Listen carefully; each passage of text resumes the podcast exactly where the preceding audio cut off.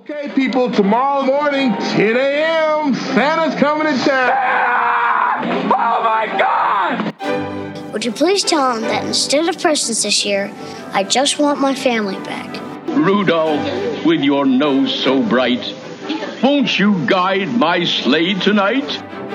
It must be magic. I must find some way to keep Christmas from coming. Nobody's walking out on this fun old fashioned family Christmas. Isn't there anyone who knows what Christmas is all about? Sure, Charlie Brown. I can tell you what Christmas is all about. Seeing isn't believing. Believing is seeing. Best way to spread Christmas cheer is singing loud for all to hear.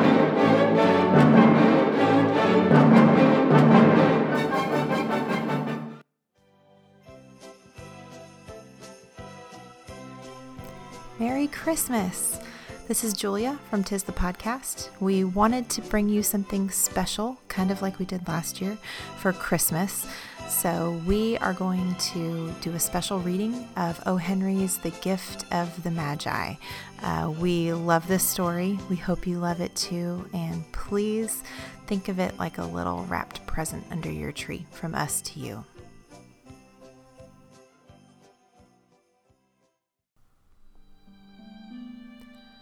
$1.87. That was all. And 60 cents of it was in pennies. Pennies saved one and two at a time by bulldozing the grocer and the vegetable man and the butcher until one's cheeks burned with silent imputation of parsimony that such close dealing implied. Three times Della counted it $1.87, and the next day would be Christmas. There was clearly nothing to do but flop down on the shabby little couch and howl. So Della did it, which instigates the moral reflection that life is made up of sobs, sniffles, and smiles, with sniffles predominating.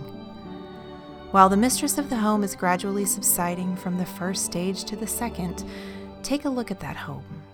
A furnished flat at $8 per week. It did not exactly beggar description, but it certainly had that word on the lookout for the mendicancy squad. In the vestibule below was a letter box into which no letter would go, and an electric button from which no mortal finger could coax a ring. Also appertaining thereunto was a card bearing the name Mr. James Dillingham Young. The Dillingham had been flung to the breeze during a former period of prosperity when its possessor was being paid $30 per week. Now, when the income was shrunk to 20, though, they were thinking seriously of contracting to a modest and unassuming D. But whenever Mr. James Dillingham Young came home and reached his flat above, he was called Jim and greatly hugged by Mrs. James Dillingham Young, already introduced to you as Della, which is all very good. Della finished her cry and attended to her cheeks with a powder rag. She stood by the window and looked out dully at a gray cat walking a gray fence in a gray backyard. Tomorrow would be Christmas Day, and she had only a dollar and eighty-seven cents with which to buy Jim a present. She had been saving every penny she could for months, with this result. $20 a week doesn't go far. Expenses had been greater than she had calculated. They always are. Only $1.87 to buy a present for Jim her Jim. Many a happy hour she had spent planning for something nice for him, something fine and rare and sterling, something just a little bit near to being worthy of the honor of being owned by Jim. There was a pier glass between the windows of the room. Perhaps you have seen a pier glass at an $8 flat. A very thin and very agile person may, by observing his reflection in a rapid sequence of longitudinal strips, obtain a fairly accurate conception of his looks. Della, being slender, had mastered the art. Suddenly, she whirled from the window and stood before the glass. Her eyes were shining brilliantly, but her face had lost its color within 20 seconds. Rapidly, she pulled down her hair and let it fall full to its length. Now, there were two possessions of the James Dillingham Youngs in which they both took a mighty pride. One was Jim's gold watch that had been his father's and his grandfather's. The other was Della's hair. Had the Queen of Sheba lived in the flat across the air shaft, Della would have let her hair hang out in the window some day to dry, just to depreciate her Majesty's jewels and gifts. Had King Solomon been the janitor, with all his treasures piled up in the basement, Jim would have pulled out his watch every time he passed, just to see him pluck at his beard from envy. So now Della's beautiful hair fell about her rippling and shining like a cascade of brown waters. It reached below her knee and made itself almost a garment for her. And then she did it up again, nervously and quickly. Once she faltered for a minute and stood still while a tear or two splashed on the worn red carpet. On went her old brown jacket, on went her old brown hat. With a whirl of skirts and the brilliant sparkle still in her eyes, she fluttered out the door and down the stairs to the street. Where she stopped, the sign read, Madame Sofronie's, hair goods of all kinds. One flight up, Della ran and collected herself, panting. Madame, large, too white, chilly, hardly looked the Safrani. Will you buy my hair? asked Della. I buy hair, said Madame. Take your hat off and let's have a sight at the looks of it. Down rippled the brown cascade. Twenty dollars, said Madame, lifting the mass with a practiced hand. Give it to me quick, said Della. Oh, and the next two hours tripped by on rosy wings. Forget the hashed metaphor. She was ransacking the stores for Jim's present. She found it at last. It surely had been made for Jim and no one else. There was no other like it in any of the stores, and she had turned all of them inside out. It was a platinum fob chain, simple and chaste in design, properly proclaiming its value by substance alone, and not by meretricious ornamentation, as all good things should do. It was even worthy of the watch. As soon as she saw it, she knew that it must be Jim's. It was like him quietness and value, the description applied to both. Twenty-one dollars they took from her for it, and she hurried home with the eighty-seven cents. With that chain on his watch, Jim might be properly anxious about the time in any company. Grand as the watch was, he sometimes looked at it on the sly on account of the old leather strap that he used in place of a chain.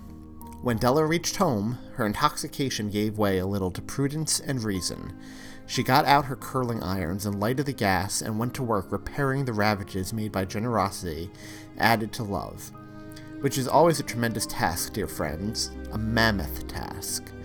Within 40 minutes, her head was covered with tiny, close lying curls that made her look wonderfully like a truant schoolboy. She looked at her reflection in the mirror long, carefully, and critically.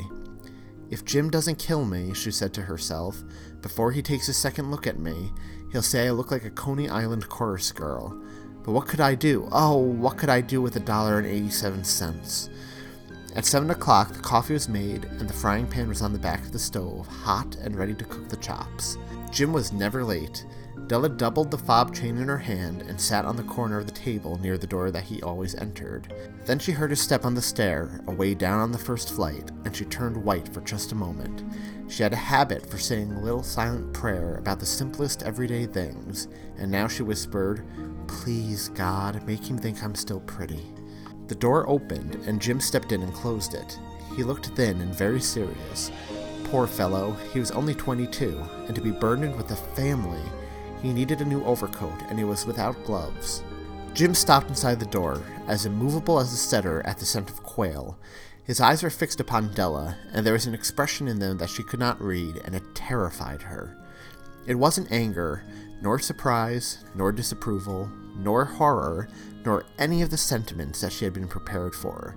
He simply stared at her fixedly, with that peculiar expression on his face. Della wriggled off the table and went for him. Jim, darling, she cried, don't look at me that way. I had my hair cut off and sold because I couldn't have lived through Christmas without giving you a present. It'll grow out again. You won't mind, will you? I just had to do it. My hair grows awfully fast. Say Merry Christmas, Jim, and let's be happy. You don't know what a nice, what a beautiful, nice gift I've got for you.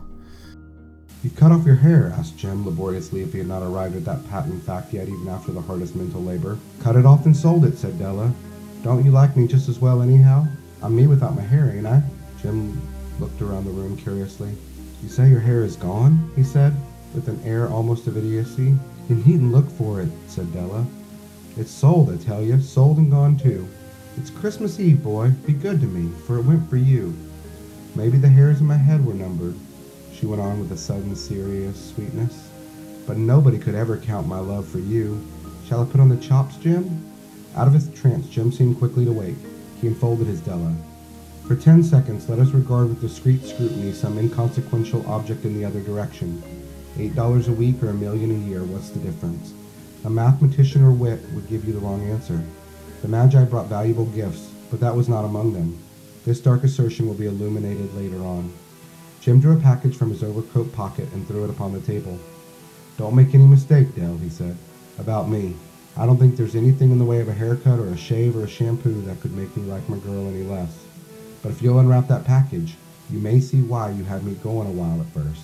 White fingers and nimble tore at the string and paper, and then an ecstatic scream of joy, and then, alas, a quick feminine change to hysterical tears and wails, necessitating the immediate employment of all the comforting powers of the Lord of the Flat. For there lay the combs, the set of combs, side and back, that Della had worshipped long in the Broadway window. Beautiful combs, pure tortoise shell with jeweled brims, just the shade to wear in the beautiful vanished hair. They were expensive combs, she knew, and her heart had simply craved and yearned over them without the least hope of possession. And now they were hers, but the tresses that should have adorned the coveted adornments were gone. But she hugged them to her bosom, and at length she was able to look up with dim eyes and a smile and say, My hair grows so fast, Jim. And then Della leapt up like a singed cat and cried, Oh, oh! Jim had not yet seen his beautiful present. She held it out to him eagerly upon her open palm. The dull, precious metal seemed to flash with the reflection of her bright and ardent spirit. Isn't it a dandy, Jim? Hunted all over town to find it. You'll have to look at the time a hundred times a day now. Give me your watch. I want to see how it looks on it. Instead of obeying, Jim tumbled down on the couch and put his hands under the back of his head and smiled. Dell, let's put away our Christmas presents and keep 'em a while. They're too nice to use just at present. I sold the watch to get the money to buy your combs. Now suppose you put the chops on. The Magi, as you know, were wise men, wonderfully wise men, who brought gifts to the babe in the manger. They invented the art of giving Christmas presents. Being wise, their gifts were no doubt wise ones, possibly bearing the privilege of exchange in case of duplication. And here I have lamely related to you the uneventful chronicles of two foolish children in a flat, who most unwisely sacrificed for each other the greatest treasures of their house. But in the last word to the wise of these days, let it be said that of all who give gifts, these two are the wisest. O all who give and receive gifts, such are the wisest. Everywhere they are wisest. They are the Magi.